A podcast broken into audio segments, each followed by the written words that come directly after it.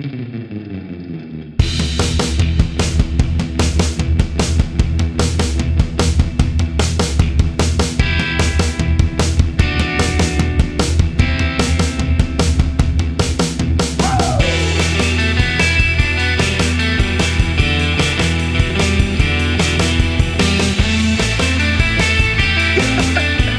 got no funny stories. I was, I was, I was, I felt really bad, but I was like, ah. I mean, Oh man. I went back later and watched it, but you know, what can you do? What can you do? And welcome to the Down in Front podcast. How's it going, everybody? Hey. Uh, we want to say thank you. Oh, that was uh, that was, that was that was some good. That was pretty good. I want to say thank you so much, everybody, for hanging out with us um, on this fine, fine evening. Uh, and we with a few of my buddies, so we're to do it a bit of a, a round table, kind of talking about our feature title, where we're to be really delving into an in-depth review of Alien Covenant, a new movie by Ridley Scott that's a sequel to Prometheus, that's um, kind of re- back into the Alien universe. Um, so we're gonna get our thoughts and our dreams and all the stuff like that. But before we do that, I want to talk about everybody who's here with us tonight. Um, see what everybody's drinking and uh, also something that you've been watching. Um, so I'm gonna start with you, Brylan. How's it going, man? Hey, how's it going today? Good, good. Tonight. It's, good to see, uh, hear your beautiful voice. Yeah, absolutely. It's a good voice. Ah, what you been watching? what you been watching? Um, I've been watching uh, season three of Unbreakable Kimmy Schmidt. I've watched about the first four episodes, and I was a huge fan of the first two seasons. I thought it was a really good sitcom that really wasn't doing anything anything else that you'd see on TV. Uh, and then I started watching season three, and for some reason, I'm just hating every minute of it. Oof. It's just I just find it to be it's the jokes feel dated. I'm not enjoying any of the characters. I actually kind of hate them after what they go through in the first four episodes. And the only like redeeming factor I'm finding is John Hamm, and he just pretty much is on a telephone the whole time. Okay, And so it's kind of it's kind of sad to see that that show has taken such a huge nosedive compared to its previous quality. I was avoid- I've never seen the show just yet, so uh, I don't really have too much to offer. But uh, what about anybody else? Yeah, I haven't seen the show either. I've been like, I really like Ellie Kemper going back to her Derrick comedy days, which I was rewatching a bunch of those videos. Um, How dry do you want it? dry like the desert. no, no, never, never do that. um, so I, I'm a big fan of hers. I, I, she took a little bit of warming up on The Office, but I really enjoyed her character on that. Um, and I just, for whatever reason, never could commit to watching ten hours of Ellie Kemper in a day. That's fair. Yeah, I don't. I still don't think I can ever do it. Uh, Bradley, what you what you drinking? You sipping on anything tonight? Uh, yeah, I'm drinking. Uh, I'm still continuing drinking my Sam Adams special editions I got from the brewery. So, I'm drinking Sam Adams Tetravis. It's, con- it's called a Belgian Quad, Nice. and it has rich notes of currants, raisins, and clove. It's 10% alcohol, and it it's one of those beers where the first sip is really strong and bitter, and so you're like, oh, it must be a skunky beer. But after a couple other sips, it starts to go down smoothly. So I like it. After a couple of sips, it starts going down smoothly. Okay, we'll leave Yeah. it there. Uh, You just can't taste it anymore. yeah, you just don't. taste Yeah, pretty much. Um, it's probably just the alcohol talking. Nice. Uh, Mike, Mike Blewett, how's it going, Mike? The Shredder. Yo, what's happening, dudes? Always, Uh, always good to see your face. I'm drinking. I'm drinking some Long Trail. I picked up the uh, the spring slash summer seasonal. It's been it's pretty solid. I mean, I've had it a million you know summers at this point. Can't go wrong with Long Trail.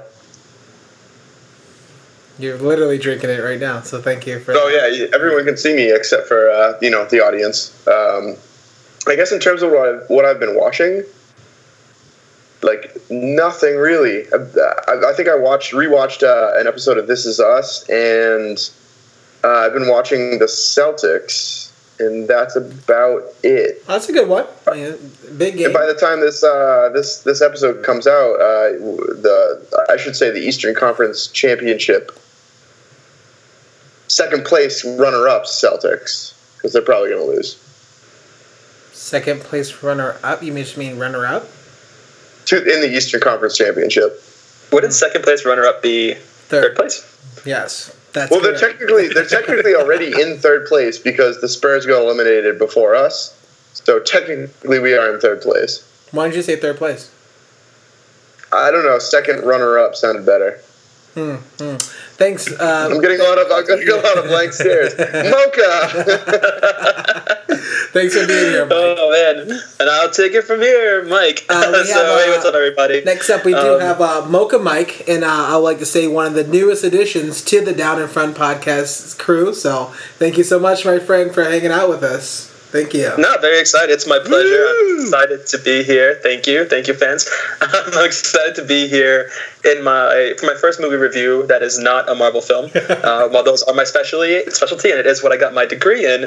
Uh, I'm hoping that I can add a little bit of detail to some chat about some really good sci-fi and or fantasy movies. Who knows what's on the horizon? Um, but as far as what I'm drinking, it's Tall Boy Tuesdays here in Brooklyn. I am sipping on a very tall Modelo Especial. Um, I don't know why I use the list, but that's more Spanish than it is Mexican, and this is definitely a Mexican cerveza. Like But hey, it's cultural here on the pod. Um, but I'm chugging this bad boy. Uh, currently, we're watching, or I'm watching, Unbreakable Kimmy Schmidt, much like Bryland. Uh, however, I'm going to take a stance, which I often tend to do in these situations, and be contrarian. I think this is the best season of the show yet. Um, I was a huge, huge fan of 30 Rock, and this show is definitely a sister show to 30 Rock. It carries on its spirit to a sense, but because of that, I felt like season one was really weak because I didn't think it really lived up that well, and I didn't like Kimmy's character. But I stuck through because I liked the other characters, and I felt like with season three, each one is coming into their own and actually having proper, you know, arcs to their development instead of just being there for um, like one-off one-liners um, as well as much more screen time for Titus Andromedon, who I think is one of the best characters on Netflix today. Um, so I actually think season three is a high point for the series so far.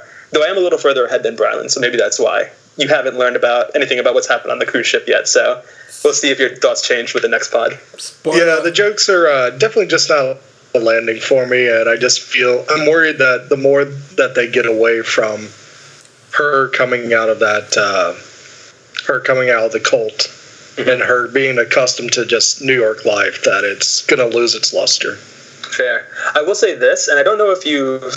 Maybe this might be spoilers for you, Brylan, but they've introduced a new character of affection for Kimmy, and he's a much, much more interesting character than what was pretty much just a really bland Asian stereotype in the first two seasons. So I'm glad to see that they're actually like developing or creating new, newer characters that are way more interesting um, and multifaceted. Cool. I may have to stay with it because I was really, I'm really, really close to dropping it. Yeah, yeah. Give it a few more episodes. Uh, what what you're looking for is, is right around the corner. All right, cool. But yeah, that's what I'm watching. That's what I'm sipping on. Glad to be back to chat about today's feature film. Thanks for. Did you forget which film that we're? I think- No, dude, I was just trying to leave it to you. I Yeah, didn't want to steal oh. your thunder. Yeah. yeah. Okay.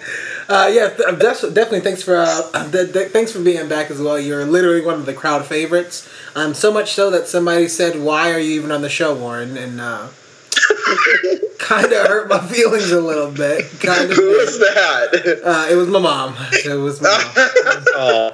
Oh, Uh, but that's okay. You know, that's that's that's fine. Yo, you just found out who your real friends are. Me and Mocha were just like dying laughing. Brian was genuinely concerned. it's like, it's okay. Paul Jackson Warrens does a great job. it's a, it's okay. It's okay. Uh, and I am uh, Warren. Uh, I'll be your host for this evening um, for the review of Alien Covenant. I am uh, currently sipping on uh, Mancan. Uh, it's a wine with fizz. Hmm. A little sparkling wine, kind of like a prosecco. Mm. It's okay. It uh, it's okay. It's uh, nothing to take home with. I don't know what that saying is, but uh, it's alright. It's pretty good. So so uh, and, uh, this time I'm actually drinking it chilled. So it's a pretty easy drink, especially going to the summertime, spring, summertime. I'm definitely gonna be focusing more on rosés and more sort of bubbly bubbliness. Definitely take a look at it. And I was really excited this past weekend. I made a pretty ridiculous sangria with uh, using two bottles of Apothic Dark and one bottle of prosecco. Oh, it was dangerous. Yeah, and then I had a bunch of fresh fruit that we put in there, and I chopped up fresh strawberries and fresh blu- blueberries. Uh, safe to say that uh, I died. So that was fun. um, uh, You as- died worse than your phone did. uh, I sure did. My, my phone died for one day, and everybody freaked out. Everybody thought I was dead for sure. It was weird. Uh, but uh, so it was. Uh, I have been watching more of Samurai Jack. Uh, I finally have actually caught up. When the last time we, we talked, uh, I think I was on season maybe one, and I just season, finished season four on lunch today. Um, so now I'm actually going to go into season five uh, very soon. Of just this is actually the final season. I didn't realize until just recently that this is the final season and the show is over. So now I'm really, really focused on not looking at any spoilers and just trying to go into this actual season. But I love the show. I mean, it was a very interesting concept. They had they sprinkled in a lot of epic stories. They sprinkled a lot of just one-off like weird like noir stories. They they literally had a chance to do whatever they wanted with this character, and I'm glad they did, and it was made very interesting. Um, but still, by far, so far, you know, I haven't hit the last uh, episodes, but by far, my favorite character is the Scottish man, and my goodness, this dude is amazing. If, if you haven't seen the show and anybody else haven't seen the show here, I would just say just pull up a couple episodes of him. He is the best. The the, the voice is the best is by John DiMaggio. We talked about the same guy who did Bender uh, and uh, Jake from Adventure Time. Uh, it's just it's just so fun. Uh, the amount of people that are in this actual show itself that does random voices is also hilarious. From Mark Hamill was in this on one episode, which is very fun. So I would say definitely take a peek at it. And uh, if you do like animated stuff like I do, I think you'll like Samurai Jack. And that's Samurai Jack season four. But for today, we're talking about Alien Covenant, newest film. This is number six. Five, sorry. This is the Five. fifth film, fifth film in the Ridley Scott sort of universe of the Alien franchise. Um, Well, and so- technically, technically seven. what was the other one? Uh, Alien versus Predator. And No, we No, don't count. No, those don't. don't count. No, that. don't- I'm, I'm going all Warren right now. I'm trolling. Yeah, I I'm know. That was a I high like, budget fanfic. I was actually, I was like, wait, what? And then wasn't there Alien vs Predator two? By the way, There's Yeah, two of there those. was. Featuring Laurence Fishburne. Oh, why? Yeah. I love He Laurence. needed money. I love Laurence Fishburne, but why? I mean, spoiler a spoiler alert for whoever haven't seen Passengers. He's in that movie just to die, and I was there. I, I, sat That there. was I was. I was so pissed. I was like, "Then why would you? The, why? Why would you do this? It doesn't make any sense." Ah, whatever. Anyways, um, so yeah, that's been what I've been watching. We're getting into uh, the Alien Covenant, talking about the uh, fifth series. So we're not going to worry about the other ones. And uh, I'm very interested in like really getting into this actual movie, kind of talk about the wins, talk about some things that maybe didn't work for us. Um, but I would say at this point, you know, we're really going to get into some details of the movie in which you probably are going to be spoiled. So if you haven't seen the movie right now, I would say stop the recording, um, press pause, go grab a beer, grab some wine, watch it at your favorite theater, and then come on, come on back and return, um, just so that you can enjoy Alien vs Covenant with us. So, see you soon. So I would say, starting and going into this actual movie, out of everybody here, has everybody seen all the other films? Yes. No. Yes. In fact, I am sitting right here for the audience at home can't see with my Blu-ray box set of the entire Alien anthology. Nice. I think I've seen most of one, and that's it. And I, I honestly don't even think I've seen all of one. Interesting. Num- Yeah. number one, or Yeah, just one in general? One of it's random bad. films. Wait, but did you see Prometheus? No. Okay. No, this okay. this guy next to us in the theater was like eh, this old guy. He literally he he didn't understand how like new cinema works, where you like buy a reserved seat. He's like, I remember when you could just show up. I'm like, yeah, that doesn't that's not how it works anymore. Like, so move over. Who prefers that? Like, who boards a plane, sits in 24A, and it's like, man, I, I remember when you had to show up four hours before the flight, so you were in boarding class A. I Like, mean, who the hell says that? I don't that know. if it's I don't an know. It overbooked just- flight, at least you don't get a seat. But we were talking about afterwards, and uh, he like we went through the whole thing. Uh, honestly, I, one of the one of the kind of I don't know if this is me or whether it was a decent job of storytelling in Covenant was I could pick up on everything that was going on. like there was some things that I definitely thought, oh, I should have watched Prometheus to understand this, but I could usually make an inference based on it, and I, so I think it was an effective piece of storytelling where just because I hadn't seen the previous movie, I wasn't absolutely completely lost. So I'm actually gonna uh, I'm gonna bring that topic back up again, Blue, because I do have a couple of reasons why that doesn't quite work. Um, Okay. especially That's from fair, the that's fair. Prometheus one, but I'm interested of just uh, Mike. What like Mike Blue? What's your uh, wins? What's some wins that you have for this uh, movie? Oh, ju- yeah, jumping into the wins. Yeah. Um, I, so I have to say a couple things. Um, the landscapes were incredible. I, it still blows my mind. Like I was thinking this when we were watching the movie. That uh, you know, as CGI'd as these movies get, that was probably somewhere in New Zealand or Costa Rica. That all those like alien landscapes and like it's funny where we really have not as a a, a cinema group have still not escaped Earth. Where like you, they're still finding these strange places that they just film these movies in these outdoor landscapes, and now with CGI they can just CGI everything in, and then superimpose people over real geographic weird locations, and it creates these like somehow alien worlds that actually exist. Um, I have to say that's that still blows my mind. You know, 15 years later since they've started really doing this. Um, one of Yeah. the other things I'd have to say is uh, I looked it up afterwards because I hadn't seen all of these movies, uh, but apparently the xenomorph has not made an appearance in like 10 years. Uh, so honestly, to go along with our current presidency, uh, make aliens xenomorph again, and uh, this did it. You know, I know one of the criticisms of um, of Prometheus was it wasn't like quite a an alien movie. It was like loosely connected ish, kind of, and people were kind of like, "Oh, is this just like a Ridley Scott sci-fi ish thing?" And so they they just came out and said, "No, this is an alien movie. Here it is." And so they they did a great job of reintroducing.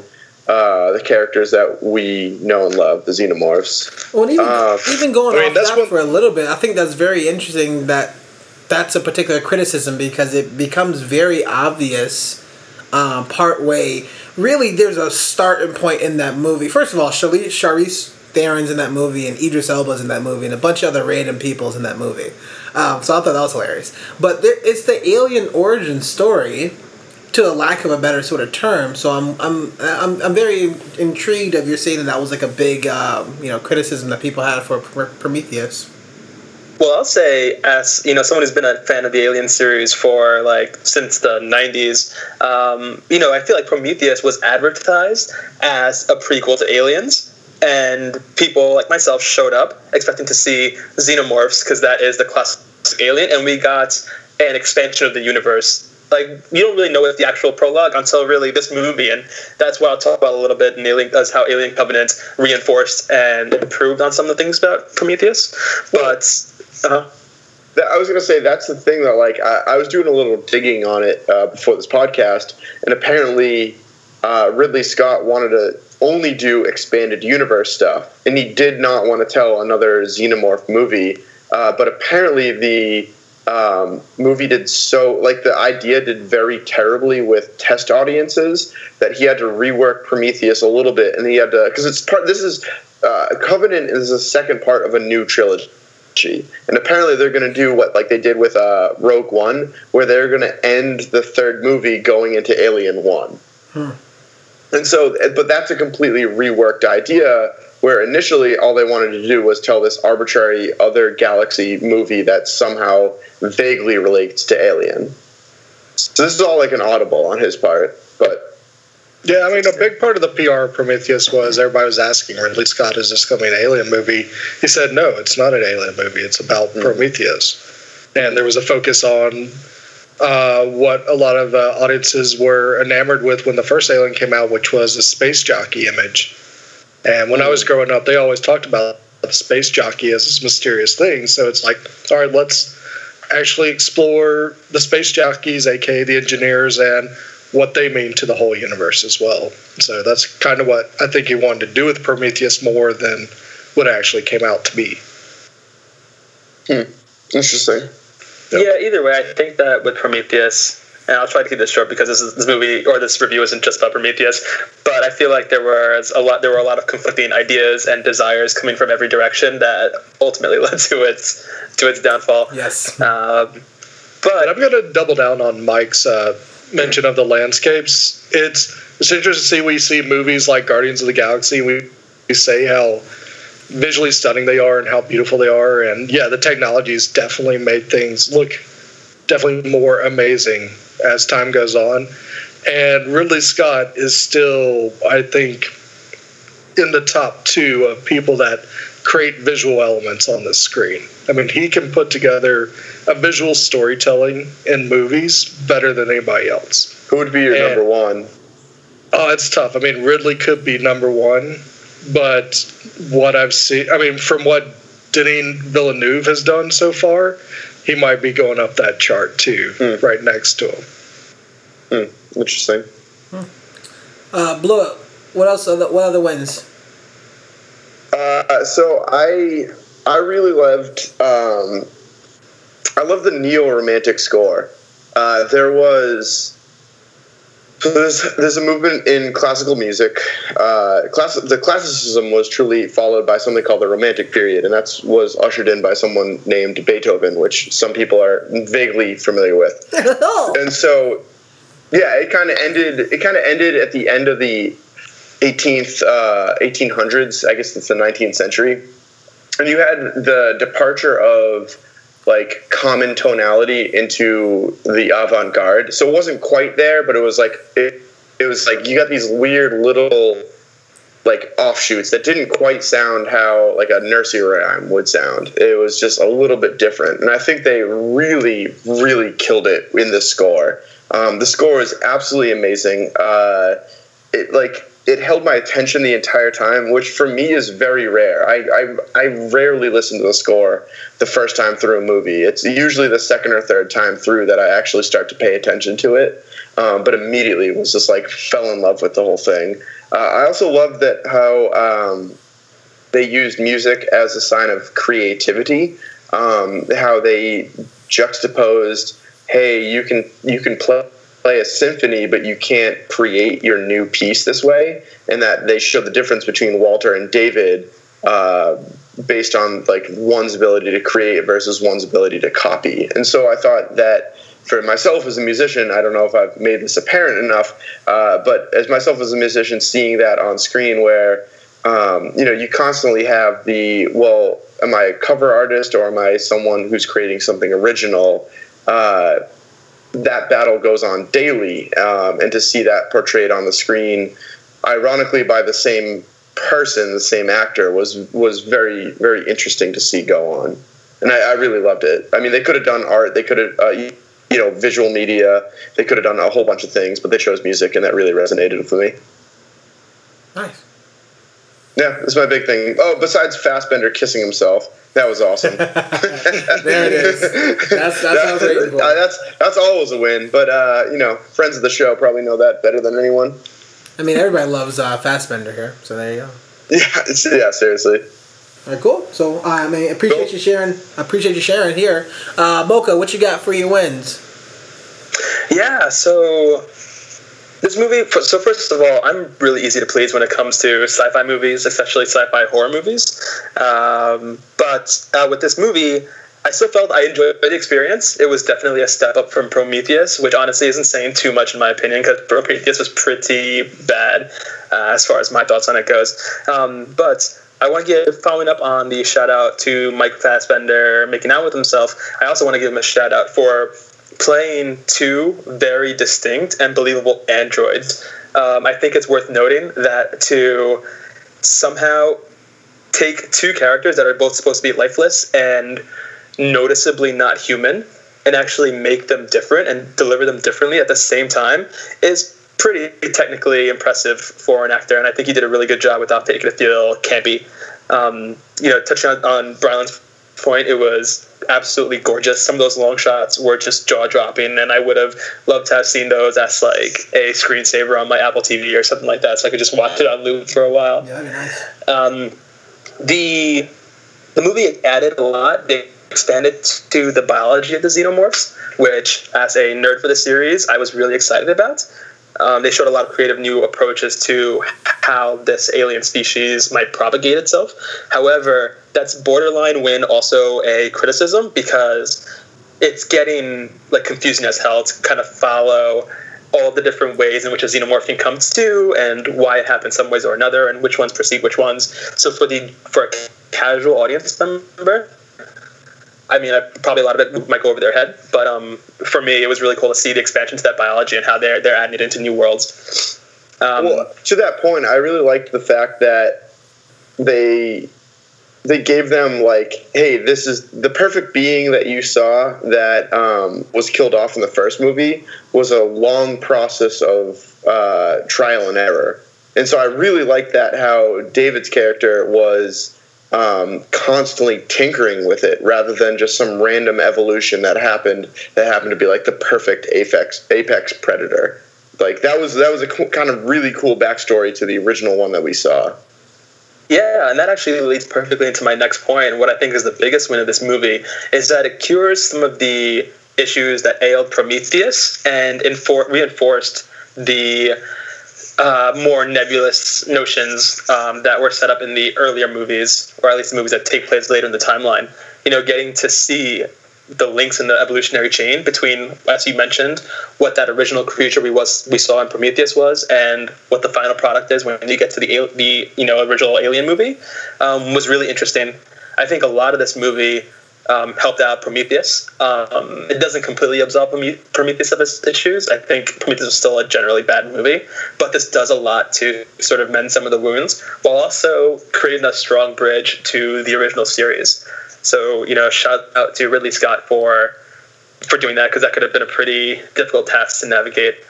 Um, then also this movie, you know, this movie sets itself apart, or at least is different from other entries in the Alien franchise, in that it's more action oriented than it is straight up horror. Um, in fact, maybe it doesn't set itself apart. You know, most of the Alien series after the first one was more action oriented, and they became increasingly so as the series progressed. But in this one, you know, the action when it was cool was really cool. Uh, seeing the the new version of of the xenomorphs, the white ones, um, being super aggressive and attacking the group out in that, that grassy field, uh, showing like there was a lot of really like visual strength to the creatures, and they felt like actual monsters moving around. Um, it was so cool seeing it whip its tail around and rip that dude's jaw off. Like that oh. was just awesome, brutal action. Yeah, um, and it was really cool and well choreographed. I thought a bit hard to follow, but but overall, like really, I thought well executed and oh. kind of a step up from the usual action we get from the Alien series. All I could think of was uh, Jurassic Park, the Velociraptor scene when they're in the tall grass. Like, uh, yep. like it was at Jurassic Park two that they're uh-huh. stuck out there. Yeah, when yeah, the with the Velociraptors. Yeah, yeah. Oh, that's all I could think of, which was a great Listen, callback. Man. Jurassic Park, Pokemon. We've got all these different stories just telling you to stay away from tall grass. And no one ever oh, come on, come on. I was like, Pokemon, what? it's real, man. Those are some horrifying beasts that pop out of that grass. I know it's like a video game and it's for kids, but if you think about it, that shit's scary. I mean, Snorlax. come on. that dude's mad scared. Yeah. No, like anyway. he was he was he was chilling in the docks. That guy was out in the open. He was just asleep. Yeah, yeah that's true. No, only me. Yeah, yeah. But anyway, you know, to, to sum up, it it was a good movie. Um, the action was cool. I, I really really enjoyed what added to the canon, um, and I thought it was a significant step up from Prometheus. Yeah. Brandon, what you got? Uh, yeah, just to. Uh, add more to what everybody said already. But um, yeah, the getting Prometheus back onto the track, so to speak, I think probably the smartest move they did in terms of the storytelling is making David the star of the movie. And I think it was really cool to explore, like, all right, you have the xenomorphs, and they are these. They started out as this mysterious creature that lurks in the shadows and will kill you in any moment. It's just about pure intensity and just um, instant gore when it happens. And like, what type of monster would make that type of monster? That's the cool thing I find about David and Michael Fassbender playing David and Walter. I mean, that was an exceptional uh, choice to have him play both parts and actually create a story around these two androids it's actually kind of a human story because you look at david and um, you know he was programmed and he was designed by Weyland uh, who is the zenith of um, capitalist uh, greed in, embodied. And you wonder that is what david doing is he following the program that Weyland intended? He probably is because Weyland did want to find and create new weapons, uh, but he's doing it in his own vision, and it's this he's being the the father of this new uh, species and trying to ferry them and shepherd them through the galaxy. Yeah, to that yeah. point, you know, one of the the first lines that David says when he wakes up in the uh, intro scene to the movie is he looks at Weyland and he says, "Am I your son?" And Weyland goes, Well, you're my creation. And that's what this movie was about, right? He wanted to fill that role and actually be his son by taking on his legacy in the only way he, he thought he, he knew how, which was continuing this mission and creating the best possible version of a xenomorph, the same way that he was the best possible version of an AI. Yeah, well, and I like that he's, uh, when he's trying to be compassionate with Walter and telling him about how he got in this situation on this planet, that. Um, he starts uh, reading off uh, Shelley's Ozymandias poem, and it's a very ominous poem about uh, destroying uh, uh, native inhabitants, uh, and and you see the flashbacks of him just decimating and creating genocide on this engineered planet and just creating their whole species, um, partly just to start his projects, but it might be a bit of revenge in this android too. And so there is some type of, I think there is some emotional complexity to him that you can't really deny. Uh, and just his way of exploring human uh, human elements and human emotion and mocking them as well, like how he corners Daniels and kisses her and says, like, "Is this how y'all do it?" And he's like saying it in a way that's kind of putting down humanity, like, "Oh, look, you have to do this weird sexual thing in order to continue your population and everything.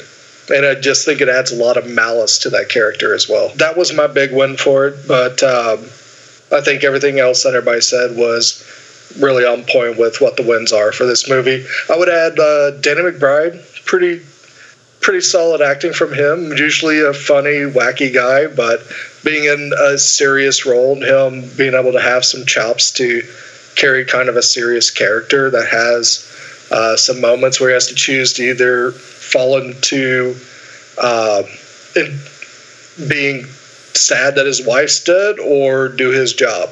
And I think he balanced that really well. Oh, yeah, for sure. I'll get yeah, to think, a little bit into that later, but yeah, I agree. I mean, I wonder. I was trying to even see that is this the first um, like kind of semi-serious role or serious role that I've ever seen with Damon McBride. Um, off the top of my head, I can't think of any movies, but he's always been like the comedic element and the comedic factor. So I was liking it. I like what he was. I was like where it was going. I like what he was doing. He was still kind of funny, but it was more in a serious, more stern way. So I, um, I, I did appreciate that a lot. Didn't he play like a he play he's played another serious role? It was uh I thought it was a remake of something. I probably didn't see it, but I believe you. We can take a peek at it in a little bit. Yeah. Yeah. I mean, he was. Yeah. I'm taking a look through his. There's nothing. There's nothing too good in there. Yeah. I thought he played one very serious role, and that was it. Kenny Powers. nah. Yeah, no, I'm looking through his through his filmography now, and I don't see anything that particularly stands out as being serious yeah, I thought he had like a remake of some war movie, and it wasn't. Uh, oh, was that Tropic Thunder? Yeah, it wasn't Tropic Thunder. Trust me. I love that movie. But yeah, I did too. But I'll chat about uh. So I mean, I'll go into like a couple of my wins because I'm not gonna retread on too many other things um, of the actual movie itself. Uh, I really liked uh, the fact that just like the opening of the movie um, there was something uh, I know that Mike uh, and Brylan kind of talked about, like kind of the design of the actual movie and what it kind of brought forward. There was something about that scene that was very clean and very robotic, but at the same time there was like a, not a lot of love, and it did feel very interesting. Of you see how, where how David changed, and now this is kind of really even talking about like David's sort of like character arc and kind of story arc of this is what he was before Prometheus. You saw his entire arc in Prometheus itself.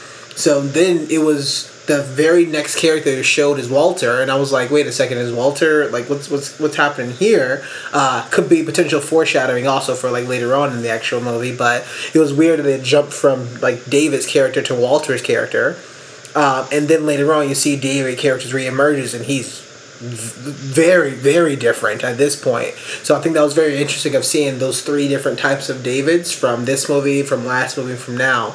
Um, and there's something in that opening scene that also really it kind of shows you and it kind of tells you that he this was not the best sort of person to be doing uh, you know weyland was not the best person to be probably creating these uh, androids and what was instilled in david was not wasn't his fault. So that's very, kind of sad, and I like how the movie kind of opens up on that a bit of a different note from anything because it could have had action, it could have had something here, and it was just two people talking about dialogue and talk and telling me about you know play something like Dealer's Choice and why he chose to play that um, Richard Wagner's uh, song. So.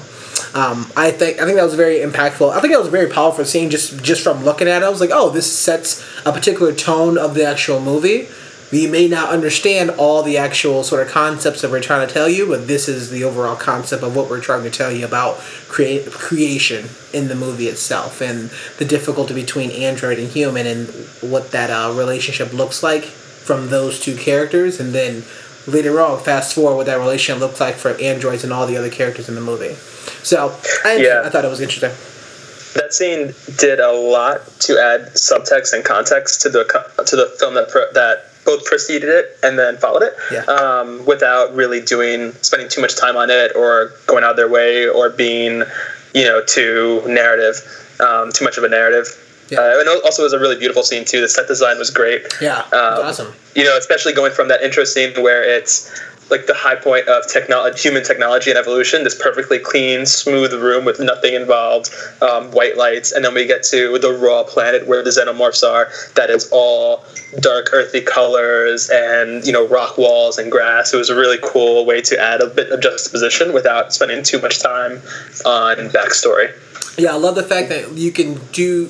I love when set designers and directors and people like really focus on the fact that you can do a lot without saying a word. I thought there was a lot of parallels that, uh, well, not parallels, but like um, these like not recursions, kind of looping things where like concepts introduced at the beginning like came back at the end in a big way. And I thematic thing. I wanted to shout out that that introduction introduction of the music at the beginning and then bringing it back at the end was a completed character arc in you know one form rather than uh, like telling the character arc. They showed it through music, which was pretty nice. Yeah, yeah. And I like that it also ties into possibly the beginning of Alien as well. That when uh, Ripley's the crew of the Nostromo land on that planet and see the space jockey for the first time, and then all they see are fields of eggs that are under this blue security barrier. How did that many eggs get populated, produced? We might have our answer with this colony ship. Yeah. Oh, that was interesting. Yeah. Yeah. Uh, I'll also say this too about the intro. Um, there it's a trend that I'm starting to see happen more often in films, which I am totally behind, um, which is to do the credits while the actual movie is is rolling. Mm. Um, it's definitely happened before in films, but I feel like it's becoming more and more popular now, and I'm all about that. I don't need long like musical intros that show various scenes of nothing, just so you can have the credits flash over it. Um, having the credits just gently fade in and out of the screen while this opening dialogue was going through yeah. actually added a little bit to the suspense I thought just because the the letters were this literal slow pulse um, you know which is sort of representative of the audience and their their emotions and their their anxiety level at the start of this film because the whole point of this film is that it builds up right the aliens build up and become more scarier and you'll see later on that uh, that a lot of the music involves a lot of like boom boom boom boom boom beats in the background to simulate a heartbeat or to make you feel like you're getting more excited and I felt the slow pulse of, pulse of credits was really calming and allowed the audience to focus on what was a really significant intro scene um, without kind of breaking um, and giving that, that, that momentary break between opening and actual movie where you're like, okay, this is where we get the title screen, and so on and so forth. Nice. Yeah. So, um, I mean, the only other sort of win, uh, besides like not kind of treading on anything, uh, I guess it would be kind of a two. Not really just one. Uh, I thought it was. I thought it was funny. I'm not sure why Dave Franco was in this movie, um, or James. Oh my Franco, best part, of, sorry. best part of it. Didn't know what was happening at all. So I Loved thought it. that was kind of. I, I don't know if it was like a nod to something, because it could have been any character, literally any character at all, um, or any other actor, excuse me. But uh, they chose him, and he's a pretty high profile actor. Arguably, would be the highest profile actor besides Michael Fassbender in this movie, right? Um, Yeah. But yeah. just to put somebody in a movie literally just to die. it- it's, I, I don't know. I thought it was very. I I, I chuckled at that part. I was like, well, that's that's kind of weird. That's hilarious. But all right, whatever. Well, it's, I mean, it's at least the, it it's also. the Danny McBride hookup. Like uh, McBride has been a character in pretty much every one of Franco's movies, Mm. so I'm sure they were like, "Hey, we need someone for this bit role," and McBride was like, "Yeah, let's just call my boy Danny." Yeah. I mean, I like James, James. I like the I like Maybe the, Ridley Scott's a fan of uh, This Is the End. Yeah, I was gonna say that. yeah. Could be. I really didn't like that movie. I heard uh, Michael Cera did the mocap for the Xenomorph. See, I know you're a lie because the Xenomorph didn't like awkwardly hug uh, Daniels. that would have been Michael Cera. Uh, my uh, my only my only other win was the horror elements. I, uh, I'm I like all the stuff that everybody has been talking about. Uh, the other two was the the two officers that got kind of infected by the airborne pathogen and how it like showed like you can see you can see and they had a focus on like those characters of before the character was walking in the back and now they put the character in the foreground uh, and you can see the like absolute difference of the character's actual skin and body starts like different color and like pale and like sweating and I really like you can see like a breakdown of clearly this person's not okay. As the audience, we see it. Um, but as like the other characters in the movie, they also start noticing it a bit too late, and they try to start a hustle to see what, what exactly what happened. And at times, they're even gone into you know the standard operating procedures of hey we need to like quarantine these people something's wrong like something's weird something's out of there. So um, i thought that was uh, uh, interesting. And then the, the other one which i think was just kind of brutal is how it kind of started with um, whatever something a weird thing happened in which kind of knocked out a lot of things. So people were just like straight dying left and right and capsules was like catching on fire. I thought that was a pretty brutal way and a very different way to start the movie from some, a very calm and collected just dialogue to like transition straight into action and then you're like thrust into this uh, you know scenario which now characters who weren't necessarily built or supposed to lead um, now have to lead and have to like create and be a captain of all these other people who now they may not necessarily have a chance to. So i thought it was a very uh, smart idea to another way to kind of create tension between characters and actually have a lot of dialogue and a lot of that really made it seem like well this is why they made that choice. So for instance chris's character who's the actual captain he's not really arguing but he's talking to his actual team and he's trying to assert dominance as much as possible and he even like makes a rational decision of my first my first question as an audience member is well why are you going to go to that planet? Like that doesn't look like that would be a safe planet at all. And in the movie he put up like well this is the best chance that i actually have and he mentioned he, he actually has this conversation of this is the best chance that we have of this is life this is sustainable it's living like we should definitely kind of try this out because none of us wants to go back into that pod you just see what happened there. And then fast forward later on uh, because now we see at the beginning and now we see well this is his consequence of his actual action. And now he goes back and says you know you know, I thought this was the best choice for to create your log cabin. I thought this was the best choice um, for, for for all of us. And you know, I'm, I'm sorry, I was actually wrong. So um, I thought that was a great, great. It was a very small and a, a very like small thing that I'm noticing, but it's nice to see people not do things because plot device or plot armor. Now, there's definitely that in all the movies, yes, but at least you give me something of why, you know, James Franco had to die. Well, that was the reason why Captain had to die. Captain B had to pop up and they may not be able to make the best decisions, but they're at least trying to follow decisions based on faith, based on emotion, or something like that. Um, so I thought that was a pretty, a pretty powerful. It, it made a lot more sense. You give characters dr- drive and you give them directive because when things starts going wrong, everybody's gonna start freaking out because there's no really plan for it. So that was a really good uh, premise to set up for a uh, alien movie. I thought. That was every critical. single good thing about the movie. Yeah. no, I mean, i the you saw the what about the uh, the stinger opening like the closing credit sequence? Uh, that doesn't happen in this uh, type of I know. I was just looking at Because it's a grown-ups movie. Yo, I was sitting here racking my brain like I know I stayed to the end. What could I have possibly missed? Yeah, I'm just You missed Jeff Goldblum dancing in the credits. Oh, man. the Xenomorphs dancing. That'd be hilarious. I heard Jeff Goldblum did the mocap for Danny McBride, who was all CGI. Wait, what? Is that possible? Oh, man. Amazing. Uh, um, I would uh yeah, so I'm I'm excited to talk about criticisms because you know Blewett brought up something very interesting. Um, I don't want to take too much of our time with criticisms because this is a different movie than Prometheus for sure.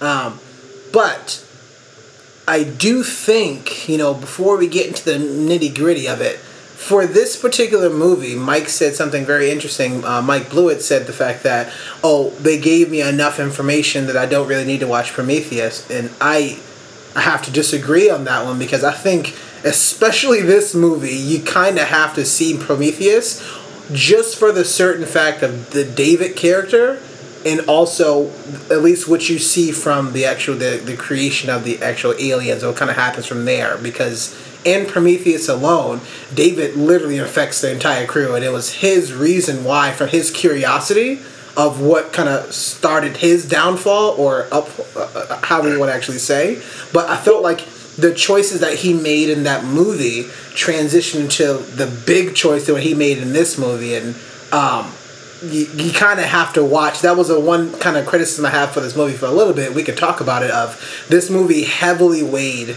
on the fact that why was David such a radical character? Well, you get a lot of that from Prometheus.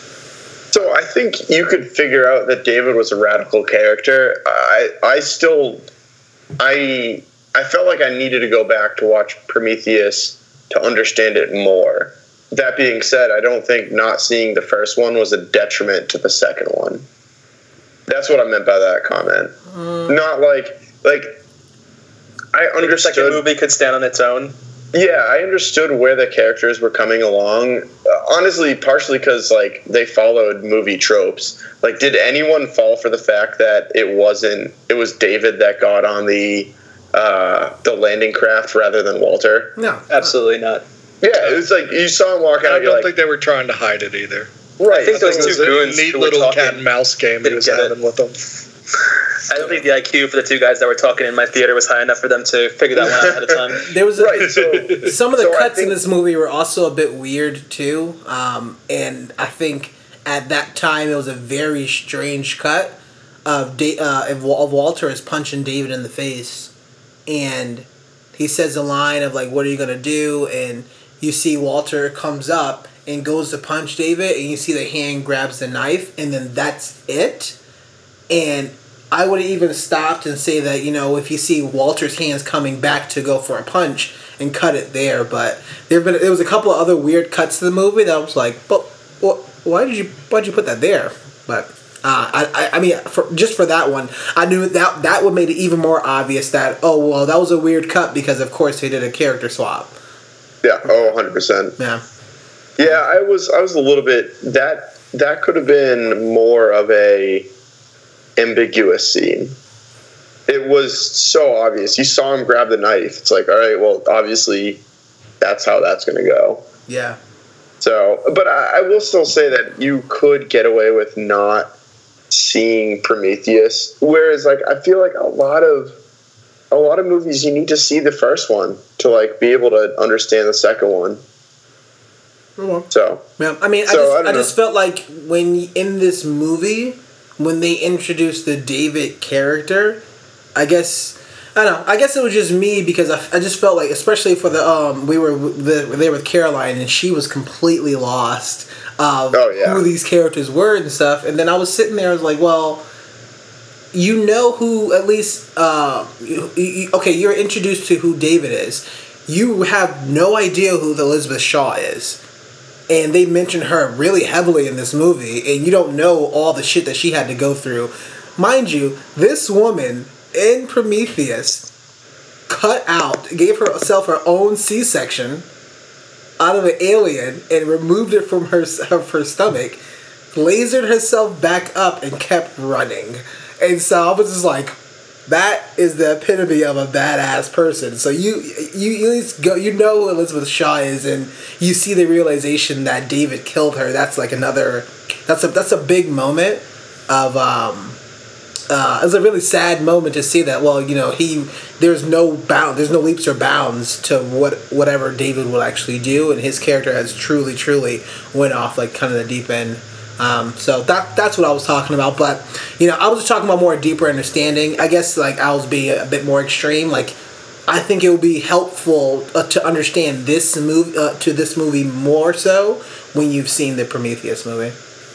Yeah, Yeah, I I, also would add to that another reason to see the Prometheus movie is just to get a little bit of backstory about the engineers.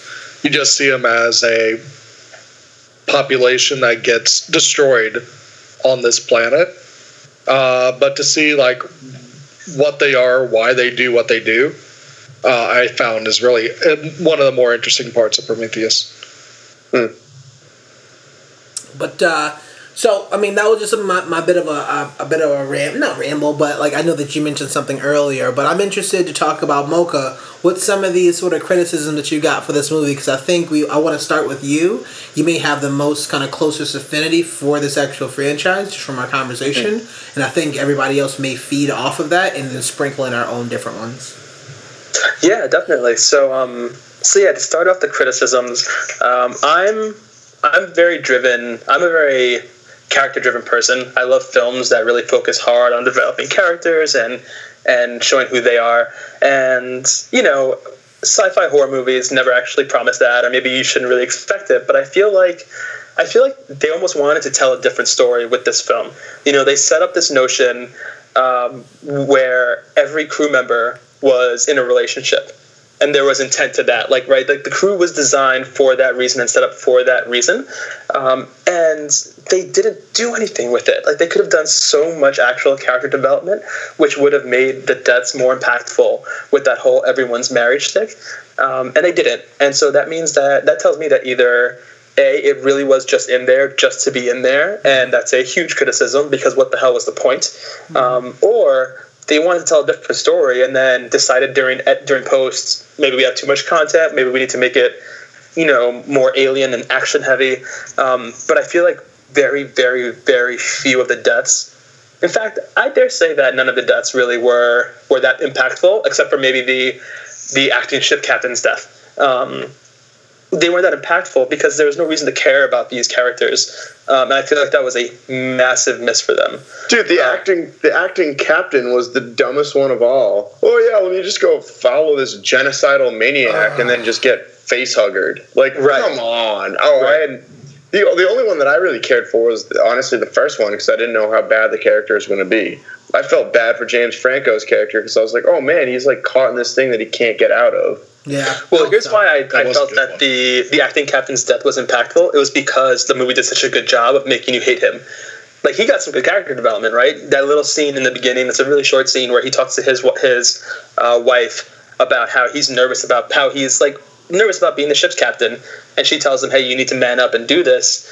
And it gives you a lot of insight into what that character is going to be like from that step forward. You know, that was good development, and I hated him, and I wanted to see him die, and I was so glad that he died by face hugger slash chest explosion.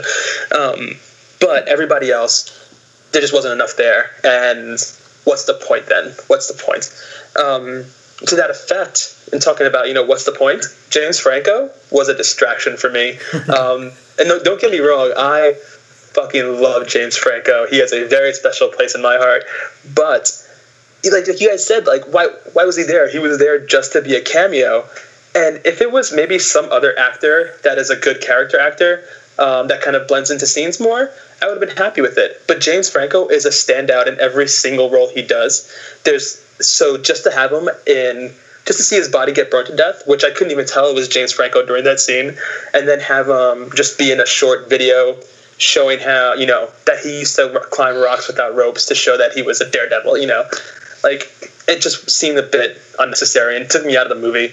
I spent more time thinking like, oh well, what's James Franco's significance throughout the movie mm-hmm. until the end when I realized, oh, he doesn't have any significance. He was just there to be James Franco for a scene. Um, mm. In addition to that, again on this contrarian note, I also thought Danny McBride was a distraction. Um, here's why. I, I, like Danny McBride. I don't have anything against him. I think he's a good actor, um, and I thought he was good in this movie. However, I feel like Danny McBride is just such a unique personality in Hollywood today and he shines when the role is made for him. And this role wasn't made for him. It was just a role that they had Danny McBride in. Mm. He wasn't allowed to shine. He did a good enough job, but his character wasn't really important. The only reason that the character was important was because he was one of the last. He was one of the only survivors. Um, but otherwise, it, like it was really distracting for him to be in every scene because I expected it to expected him to be, you know, the comic relief and he wasn't, and so I was just confused as to why he was why he was chosen for that role. Yeah. Um, so I thought that those two guys were distractions as much as I love them. Um, Brylan, I believe, or maybe maybe Blue had mentioned earlier that the movie was really trope heavy, and it definitely was. You know, the movie telegraphs itself quite a bit. Like you mentioned earlier, Warren, nobody should have been surprised that David was the android in the end. Um, you know, nobody should have been surprised that the nameless girl who we don't learn anything about, who was washing her face by herself was the first one to die because she was by herself. You know, it followed a lot. It was very cookie cutter, and it was a beautifully shot cookie cutter movie, but it was still a cookie cutter movie, and that is you know an unfortunate thing, especially since you know Alien and Aliens were both pretty groundbreaking. And it, I know it's hard to do something new, especially in 2017. But I just feel like the, the attempt wasn't even there. Um, uh, let's see and then it does follow the scream rules of uh, horror films, pretty much. Yeah, exactly. And then to add to that, my other criticism is that this wasn't really a horror movie. It was a sci-fi action movie. Mm, yeah. They yeah. they don't do a lot to build up the the horror. There's really no no tension with the aliens. You see when the alien invades the compound, you get to follow the alien from the moment it bursts out of the first dude's back. It's in that room, fully visible the entire time. It was never there was never anything horrific about it. It was gruesome. It was brutal. It was gory, but it was it wasn't like scary. And you know, since a- the first Alien movie, the series has been gearing further and further towards action um, and it escalates each time. You know, with the crescendo being friggin' Alien Resurrection, which wasn't, you know, which was a whole mess in and of itself. But I felt like the action was good, and like I mentioned when the earlier when the action was cool, it was really cool. But like that whole scene at the end where the dropship is trying to take off, and the the second in command you know, scientist lady suddenly decides to, you know, go full Drax and clip herself to a cable and jump out the back of the ship to shoot at this alien that we've already seen is extremely like durable against bullets, um, and obviously way more intense than she realizes because it's like trying to smash its way into it into, through the glass while it's flying through the air. Like it just seems so unreasonably ridiculous. Like how is she all of a sudden this brave? How is she all of a sudden an action hero? You know, well, Ripley made sense because Ripley's character becomes braver and braver and does more and more drastic things with each subsequent portion, like with each subsequent movie and each mm-hmm. subsequent encounter. But this girl just went from zero to 60 for no reason other than she was the protagonist and they wanted a big action scene. Well, I mean, that's the thing. They were trying to recreate Ripley, but like, I just hate it when like the same franchise tries to recreate this character they've already introduced. Like I'm fine if another franchise tries to recreate Ripley because it's going to be a different setting, it's going to be a different story, it's going to be different everything. Yeah. Why is Alien trying to do make their same character again? Exactly. Yeah, I mean that's a great point because I think that's one of the biggest knocks people gave Prometheus was there was no Ripley style character driving it. And they tried to have one with Elizabeth Shaw, but she wasn't the same as Sigourney Weaver being Ripley. Nope. Um, and I think this this part of the trilogy, this story of the uh, universe, doesn't need Ripley. She, they need this. They need to keep the focus on David and what his plan is. And I think you may have an, an amazing third and final film if you keep that focus going, and just have he and have the human characters be the tertiary characters in this story. Exactly. And you know, with Ripley, she was the role of Ripley in the original Alien movie was, I believe, a landmark moment for women in, in cinema. Um, she is one of the coolest heroines of any film I've seen, and also one of the coolest, just general like protagonists of any movie. Ripley's a total badass, and you know that movie came out. What was it, 1989 or something like that? It was earlier than that. maybe like 86, 87. Regardless, that movie came out um, 30 some odd years ago. It's 2017. We've made a lot of progress of showing really strong female roles in films. Do something new, like show us that new character, that new strong female protagonist, and have her be interesting in some way that isn't just doing the manly action hero thing. You know, do that again, really, Scott. Like he did it once before, and I like I feel like he could have if he had just put his mind to it specifically. Um, so yeah, those were my my big criticisms for this film. Cool. Uh, Bradley, what you got? Uh, so yeah, just to add on, like the human characters not being that good overall, is that they were there to be meat sacks and just get eaten by aliens for the most part. Yes. And they die in some really dumb ways too. Like you don't have just one, but you have two characters that die from slipping on blood Oh my in the very beginning. It was the only. It was the only scene that like made me actually laugh at the people dying, and Jesus, it was just ridiculous that first lady she slips on blood, gets eaten by a xenomorph. Second lady slips on blood, sprains her ankle, and then runs away, breaks her ankle because she sprained it, and then gets eaten or blows herself up. Yes. And I was like, this is the most, this is the dumbest death scenes ever in Oh my the God. Alien franchise. I that the that whole fact scene that- made my blood boil. The fact that people die, the fact that people die in this movie not from aliens is a bit of a problem. I I think for sure. I was like, wait, Yeah. h- how are you gonna tell me? Arguably, right? There may be almost as many people die not from aliens as aliens in this movie. I'm, I'm gonna I'm gonna make a count, but I think it's the even amount. The amount the people that David kills, and then the amount of people that either kills themselves or do dumb, something dumb shit. Yes, I include the two people smoking a cigarette and touching things they're not supposed to. I can I I saying those are two different people. So I know. Yeah. The lady with the uh, who died by like spraining and then was slipping and then spraining and then breaking her ankle was so infuriating because you have this woman who is trapped in a room with a body that's freaking out right? The guy's spazzing out. He's got some blood coming out but nothing that bad has happened yet. And she's panicking. She's like oh i don't want to let you out because like who knows what's going on in there. Let me just get on the phone real quick. Um, you stay here. I'm too scared to let you out.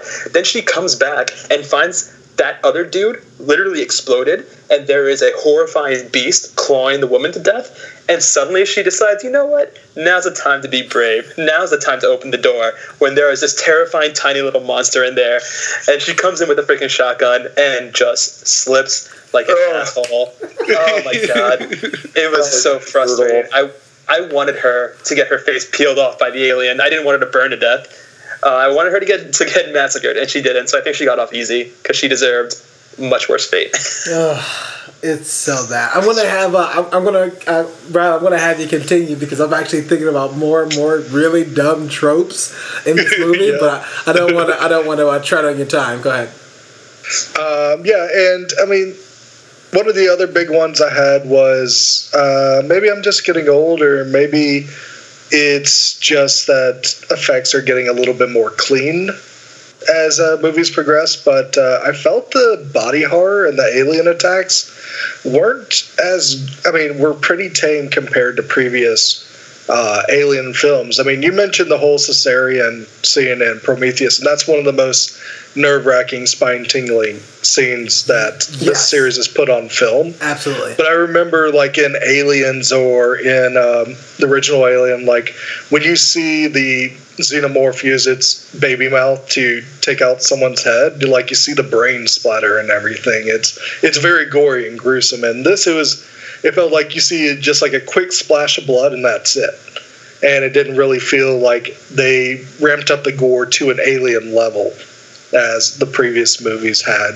Um, I would say even the alien attacks uh, were kind of just very basic and and like you said, there's not very a horror element. I would say the only one that had a kind of a horror element to it was the shower scene, and just seeing the alien sneak up on uh, the guy and the girl in the shower. Uh, getting busy, and then all of a sudden it, the alien goes right through his head. That's like your classic alien scene. I thought I love that part. Yeah, not before tickling his balls with his tail, though.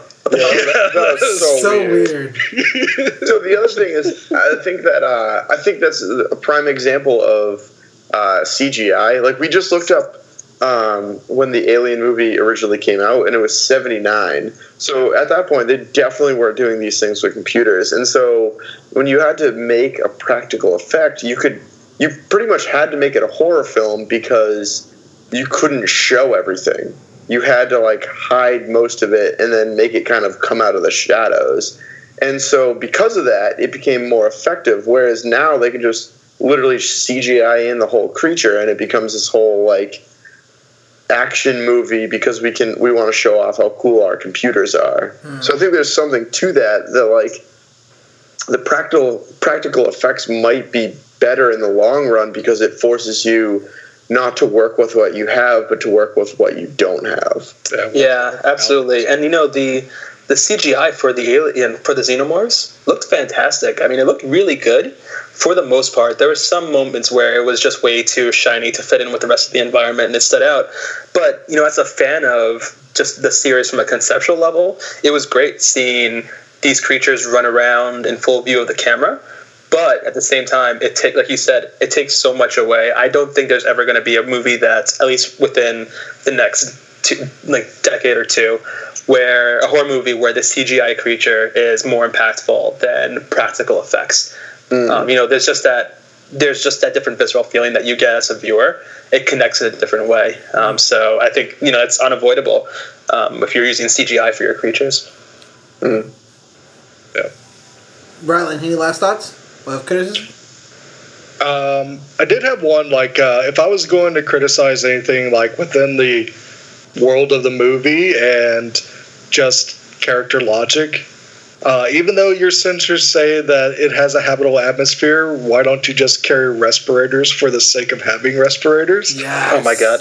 Just to make sure that in case something does happen, like, hey, weird spores get into you, Yeah. you can kind of protect yourself.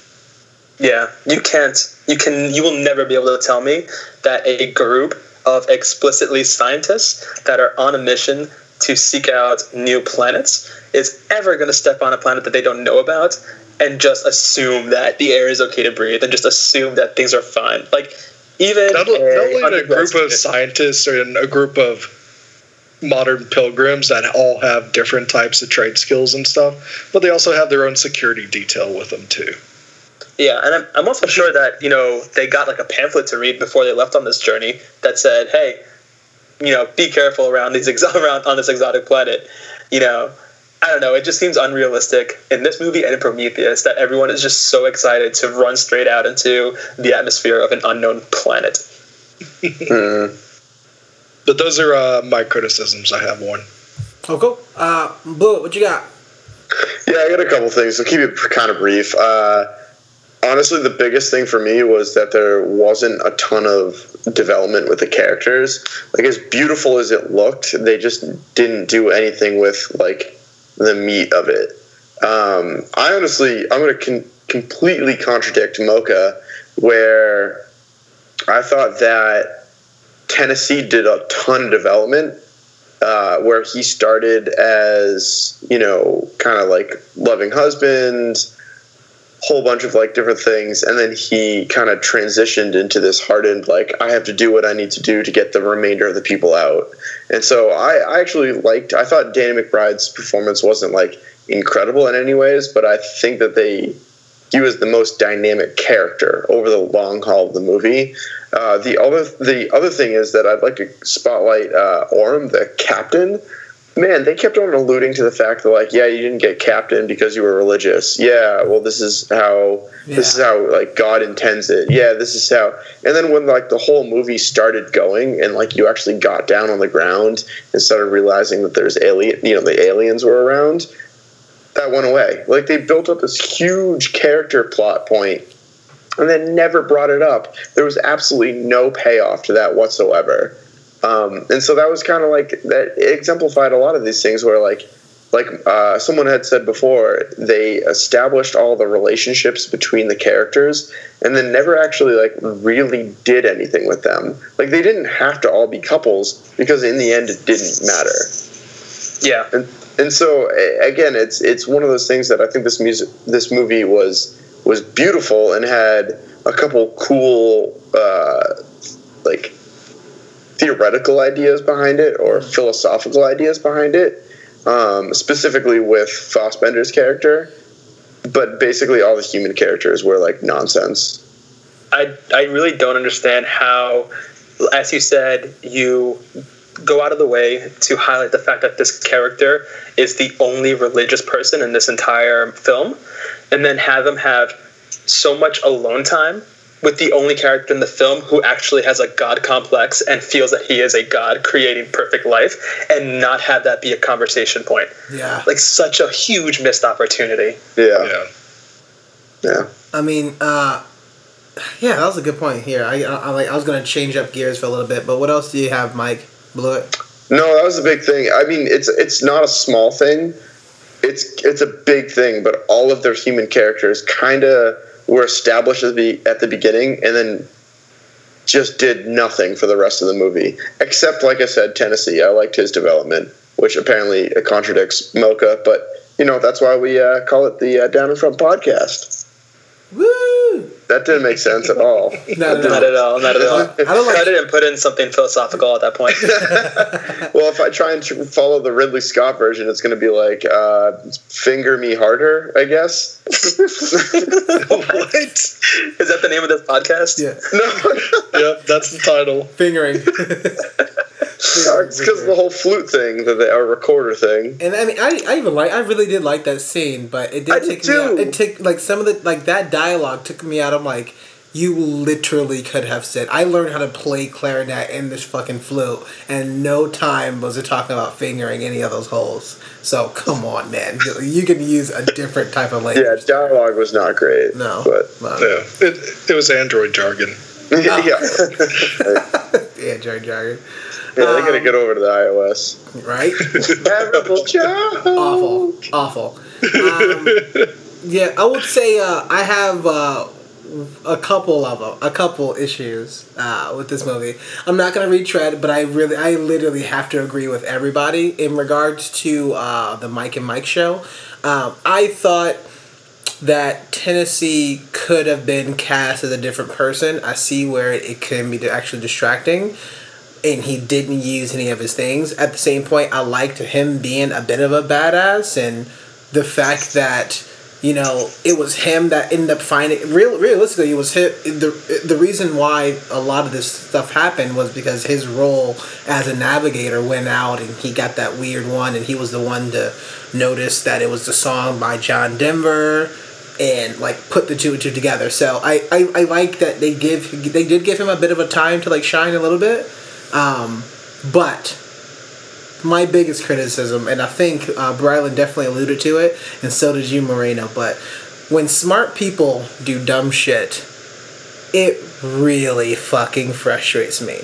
The fact already that if you're going into space, they literally make it a um, a requirement at first not to have you know relationships with your other crew members because of the issues we see in this movie. So, uh, Moreno or uh, Mocha, you said it very perfectly. Of why was all the characters uh, rel- uh, related, either husband or wife? Literally, almost all the characters was a husband and a wife, and it was very strange. That's never happens. That's never supposed to happen at any point. So I'm not sure in the future, why is that starting to happen? In the past, we don't we don't do that right now. The reason why we don't do that now because once emotions get in there, they cloud your judgment, and people end up doing dumb shit, like we see in this movie. So the fact that the navigator is going to say, "Oh, hey, I'm going to take down and destroy this entire ship of people and all these embryos so that I can try to save my wife," and two people are telling you that's probably not a good idea. We probably shouldn't do that. Cut couple scenes later, yeah, we like I'm to override so we can go into that we can go into the problematic area of field and we can probably like risk this entire ship. So I'm like, what? what? What just happened? You had that entire thing on your ship the entire time. Why didn't just bring it down and bring it back? But whatever. Um, so that kind of that that bugged me. Um, the fact that you have the science, like the the slipping on the blood, was very dumb.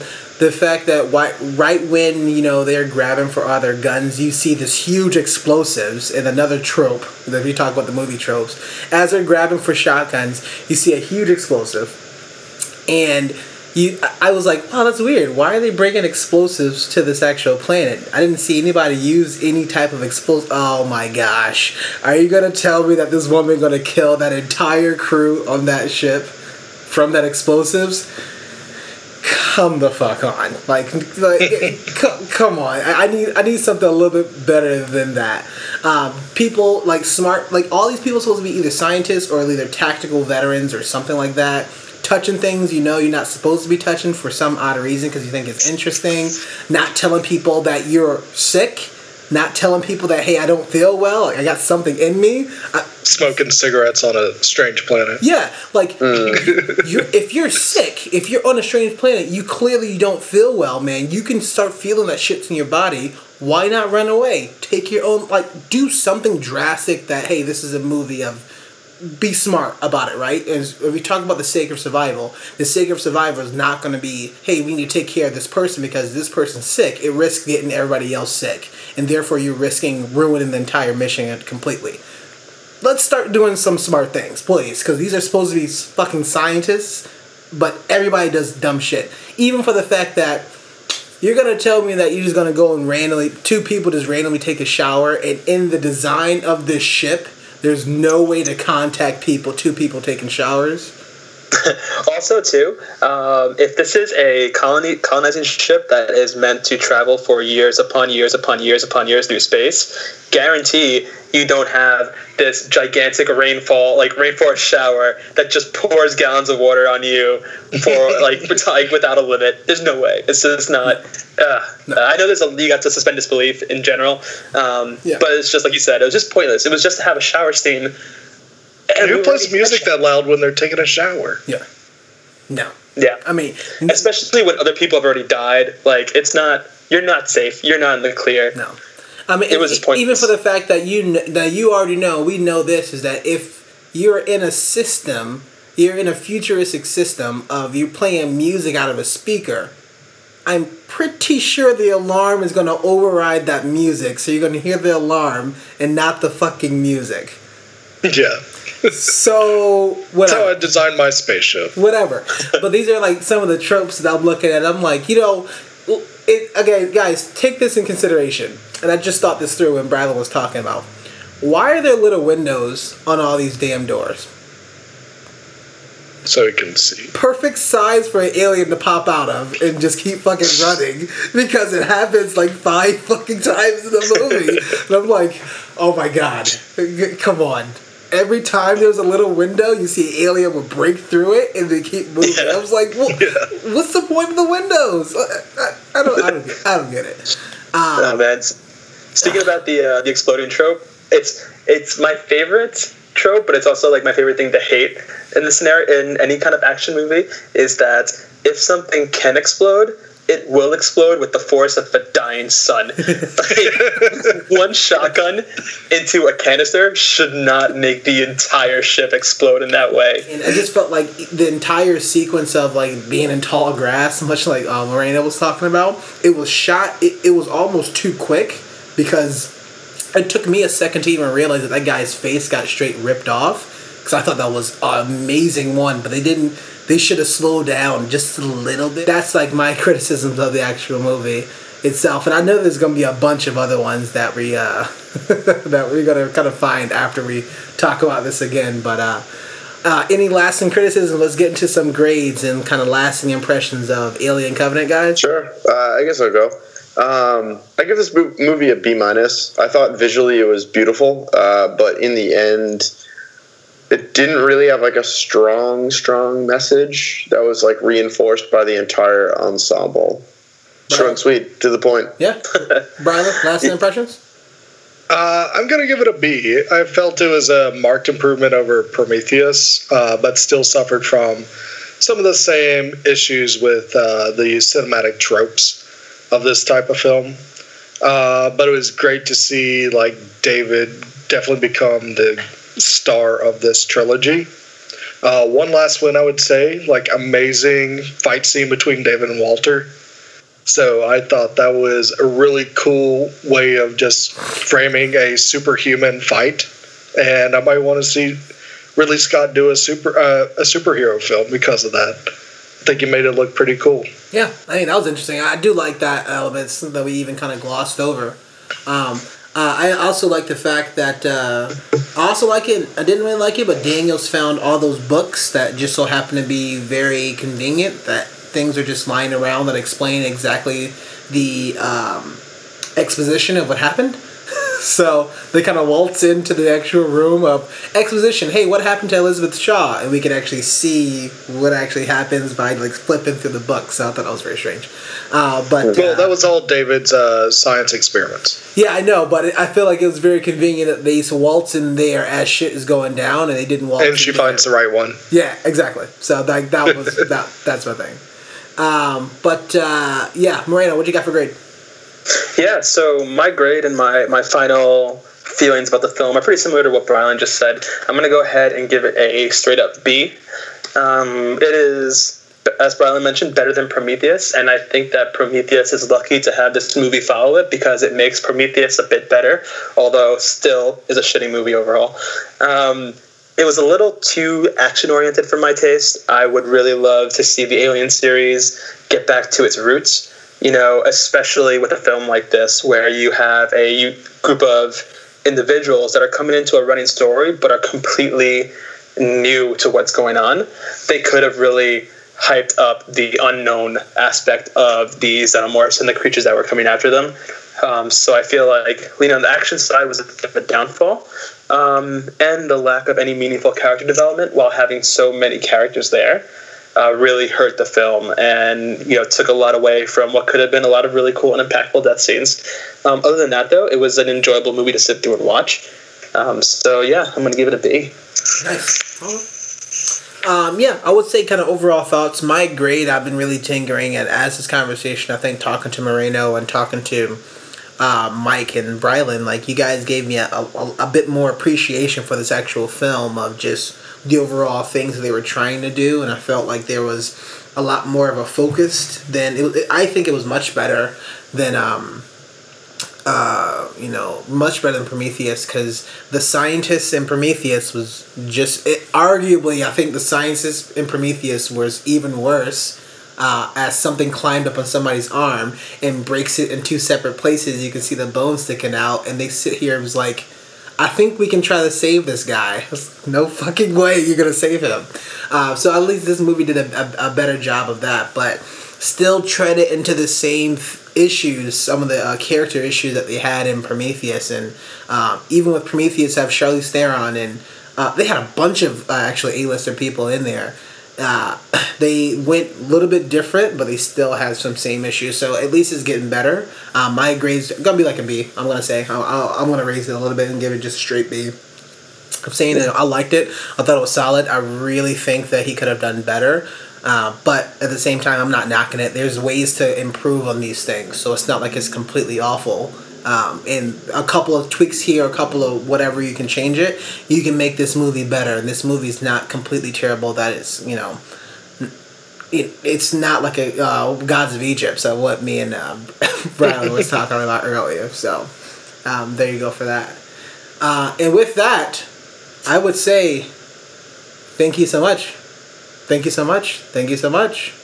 Uh, we will be ending our review of Alien Covenant by Ridley Scott. Go check it out in theaters right now. Um, but uh, let's t- chat with uh, the newest member of the Down in Front podcast, Moreno. Mocha, where can we find more of your work, bud?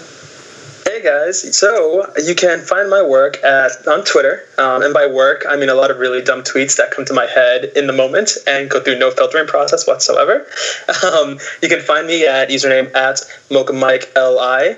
Um, I've actually got a change.org petition going to get people to get the guy who actually has at Mocha Mike to give that shit over because again I'm very frustrated that I have to have the LI at the end of it. Yes. Um, it's not good for the brand, and so I need to get that back. So change Yo, that. for, forward that, along. I gotta, I gotta get on that. Yeah. that, uh, gotta that make this petition. We, we will def- I am definitely posting that link up when we when we uh, release this. So definitely. And then uh, if you want to see some dope photography, my Instagram handle is at Mocha Mike, as it should be, as God intended.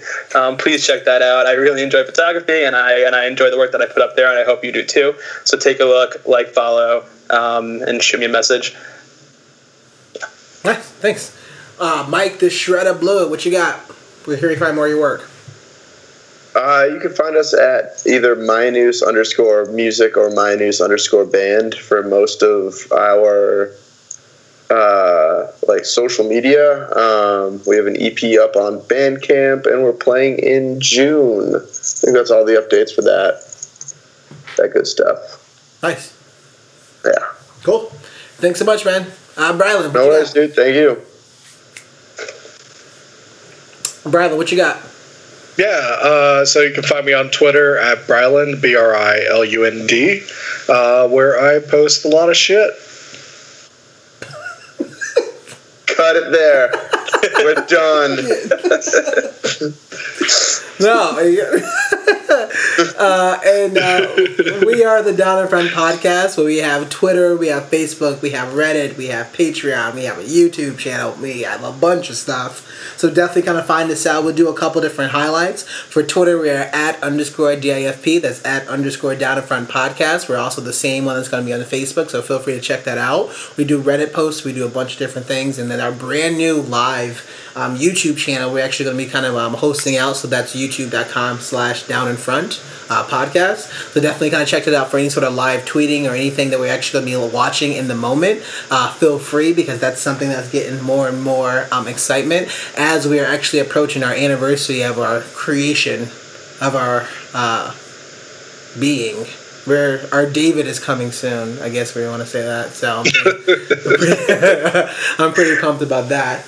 Um, but Also, uh, don't forget to that you can also email Jesse directly at uh, Jesse Hugs Faces at ymail.com.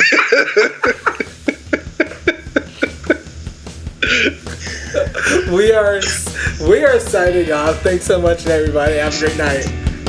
Uh, good night, everybody. Yo, I thought his email address was Jesse's face flat at uh, ymail.com, but Jesse Faceflat. He just